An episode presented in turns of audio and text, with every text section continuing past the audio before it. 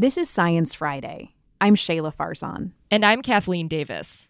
For more than a year, the National Audubon Society, one of the largest bird conservation groups, mulled over a big decision, whether or not they should rename the organization. Its namesake, John James Audubon, is known as the founding father of American birding. And he was an enslaver. He and his family enslaved nine people in the eighteen hundreds. Earlier this month, the National Audubon Society announced its decision to keep Audubon in its name, saying that it's important in allowing them to keep protecting birds, and that the organization represents, quote, much more than the work of one person.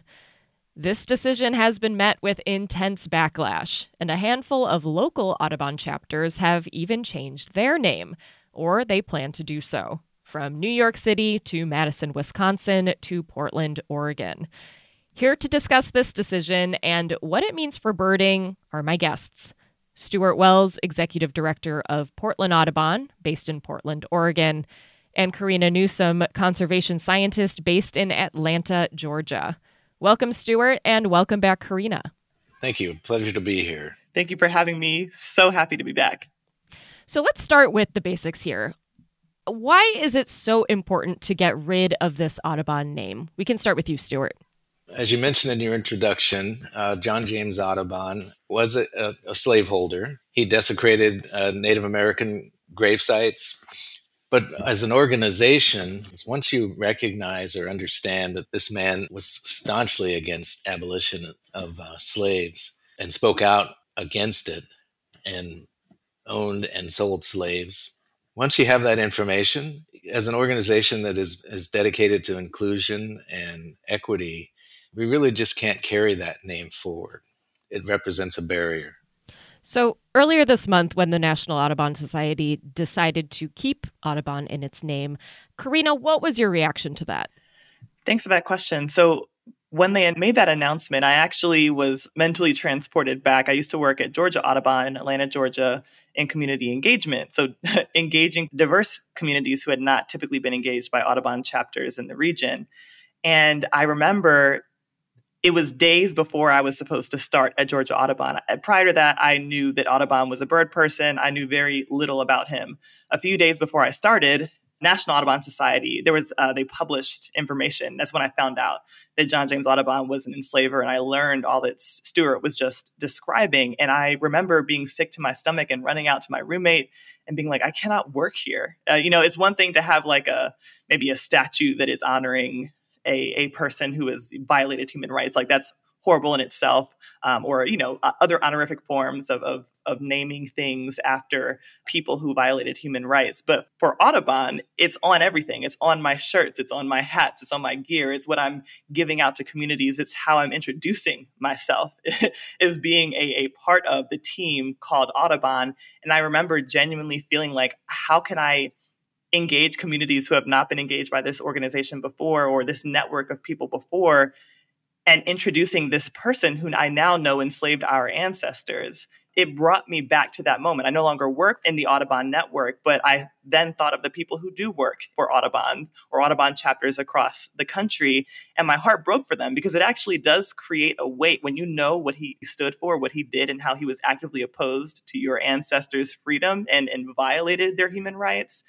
There is a constant struggle for me personally, and, and I know this is the case for others who work for Audubon, to carry that name in a way that honors him, you know? And I, I I was just transported back to that moment, and it, it broke my heart for the people who still have to carry this enslaver's name into Black communities and Indigenous communities in particular. Um, and so that that was my initial reaction. Stuart, from a branch perspective, as someone who heads up the Portland branch of the Audubon Society, I, what's your reaction to that? I mean, what message did it send that the national organization did not change its name? Well, first of disappointment, National Audubon has been writing about John James Audubon for the last couple of years. And if you read some of those early articles, they were very much opposed to carrying his name forward. So it's a big shock and a, and a disappointment that they didn't do the name change. From my point of view, as executive director of an Audubon chapter, although we are all independent chapters We're just, you know, part of the Audubon network. It's a challenge for me, just as Karina mentioned, you know, to wear that name and try and reach out to communities of color and talk about increasing the, their access to nature and learning about birds, having that knowledge, whether they know it or not. There's implicit concern for me to be able to, to talk to them about our mission and knowing that we're walking around with this clarion call name that uh, represents so much of how people felt historically, but the impacts of those thoughts are still uh, affecting people of color today. So National Audubon did release a letter and they defended why they chose to keep the name. There is a lot to unpack in that letter. Karina, is there any part of it that really jumped out at you? Yeah, so several things jumped out, but I think the piece that comes to mind first is when they made the comment that they chose to keep the name in order to remain a nonpartisan force for conservation, for bird conservation.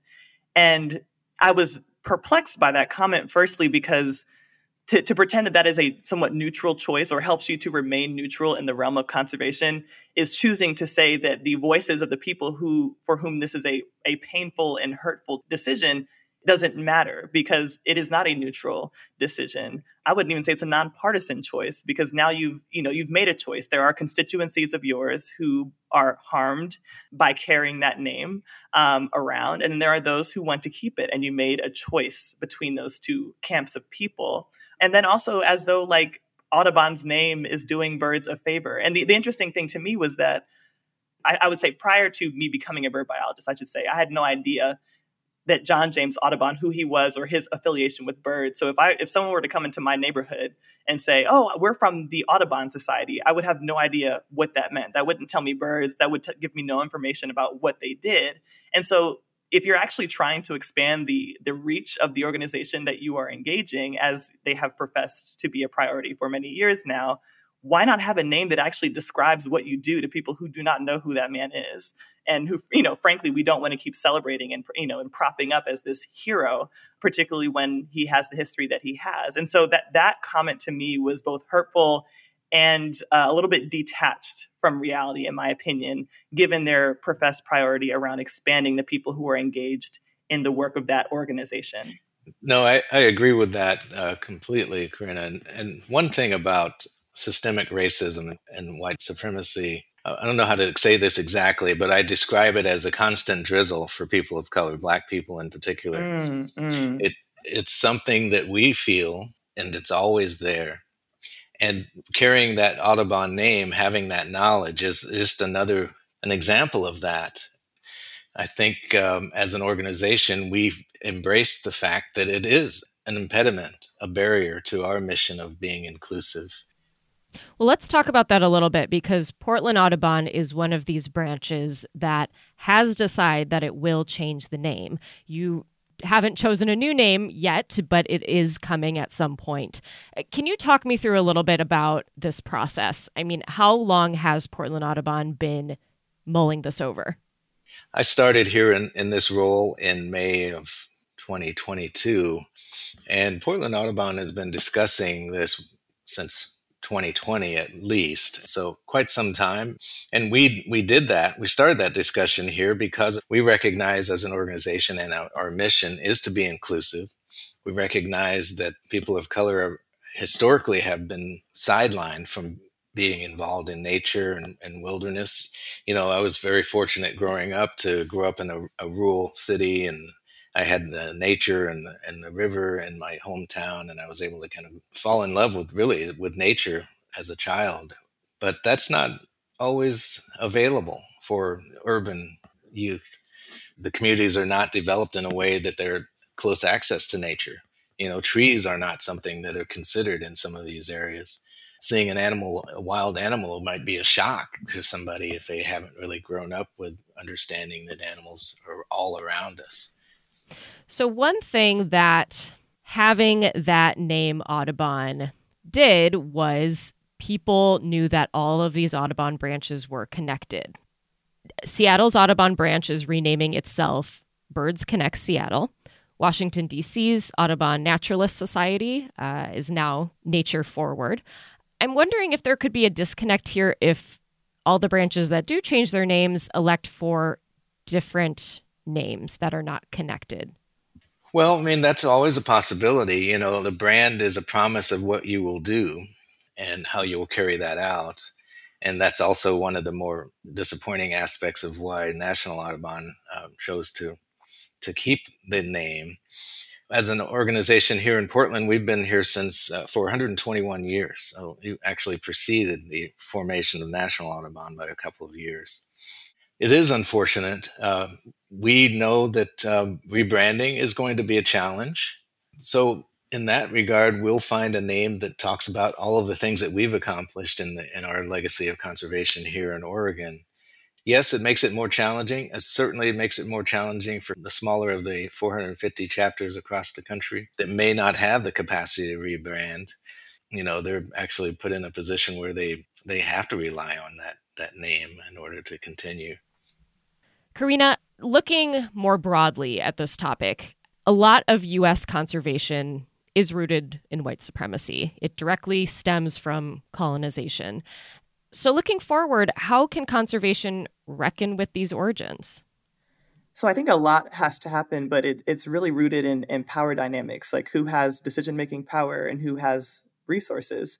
Um, that essentially is what has directed the, the priorities of conservation since its inception on this continent, in response, of course, to overexploitation by colonizers. But I think the really central element will be, number one, Congresswoman Ayanna Pressley made this comment that the people who are closest to the pain um, should be closest to the power. So the people who are um, those who are closest to the issues that are facing birds and people should be the ones making decisions about conservation of birds and how we engage people in that work. I think that Black communities, Indigenous communities, uh, other communities of color need to be overrepresented in positions of power. And, and by that, I mean, you know, a lot of organizations kind of set their diversity goals around, you know, well, what is the diversity of the uh, the people who live in the United States? And we want that reflected here. I believe that um, Black and Brown communities should be overrepresented by those standards in positions of power. And, and I think that that will have a cascading impact. It will impact how we approach conservation to begin with, right?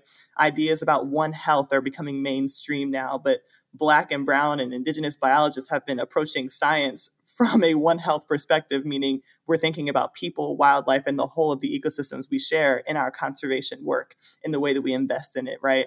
And so I think that kind of unrooting ourselves, unattaching ourselves from colonialism and, and doing conservation in a way that is reaching into other people's resources and telling them what they can and can't do with it um, in a way that disenfranchises certain people, we have to move away from that, that kind of fortress conservation or protectionist conservation. It needs to be a conservation that is encouraging the health of all people in connection um, and in health with their environment. And so th- to me, that's what I what I really want to see. And so if that means that the way we understand bird conservation and who are the leaders changes, I celebrate that and I welcome that. We are starting to see those kinds of shifts happen. And I'm excited to see those shifts happen, uh, continue to happen in the future. And I, I also just kind of want to celebrate the people who are leading that change in organizations big and small, um, including within the National Audubon Society. There are lots of incredible employees, um, Black and Indigenous and, and employees of color, who are really doing this work, even from the inside. I'm Kathleen Davis, and this is Science Friday from W N Y C Studios. I'm speaking with Stuart Wells and Karina Newsom about the National Audubon Society deciding to not change its name and what impact that could have for the inclusivity of birding. I want to end our conversation with some bird joy, because at the end of the day, birding is just such a wonderful activity. Stuart, what does birding mean to you? Freedom. Man, I wish I could fly some days. So that, that's what birds bring. And the fascination with them, and once you understand, you know, the, the um, complexity of their social structures and what guides them to come back to the same place every year for hundreds, thousands of years, and then go back to that other place that they hang out. You know, it's just a fascinating ecology that those birds have. The, the various adaptations, you know, I used to work with ostriches and emus and incredibly large birds. I'm a fan of raptors. You know, and did a lot of work with uh, California condor recovery years back. And so I'm, I'm constantly fascinated with birds. And I think because they're such an important indicator species as to how the habitat is doing, especially in our, our days of under, understanding that we're at a precipice of climate change and how that's going to really impact how we live on this planet in, in years to come. Karina, what about you? What does birding mean to you?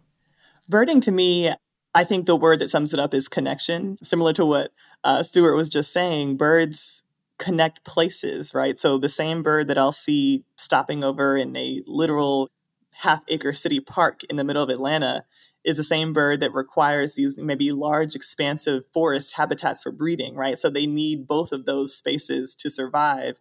And, you know, just thinking about the act of migration, right? This bird that just showed up in my bush uh, outside of my window was, you know, maybe not too long ago um, in the Caribbean or somewhere in South America. And, and to look at a bird and to know that, I feel very privileged to know that about birds. It just, you see so much almost of the earth just looking into the eyes of a bird. To me, I just, it's, it's very, it's very miraculous. And then they connect people. Whenever I go looking at birds with people, whether they're birders, people who have gone birding, who have binoculars, or it's like my cousins who just happen to be outside with me, you know, in the backyard and we see a bird, like the moment that we share together, both admiring that bird and sharing our stories about those birds, it draws us together. And so the ways that birds connect our places and our community members is just such a unique and beautiful benefit to paying attention to those, those, those little creatures outside. That's about all the time we have for now. I would like to thank my guests. Stuart Wells is the executive director of Portland Audubon, based in Portland, Oregon. And Karina Newsom is a conservation scientist based in Atlanta, Georgia. Thank you both so much for joining me. Thank you, Kathleen. Thank you so much, Kathleen.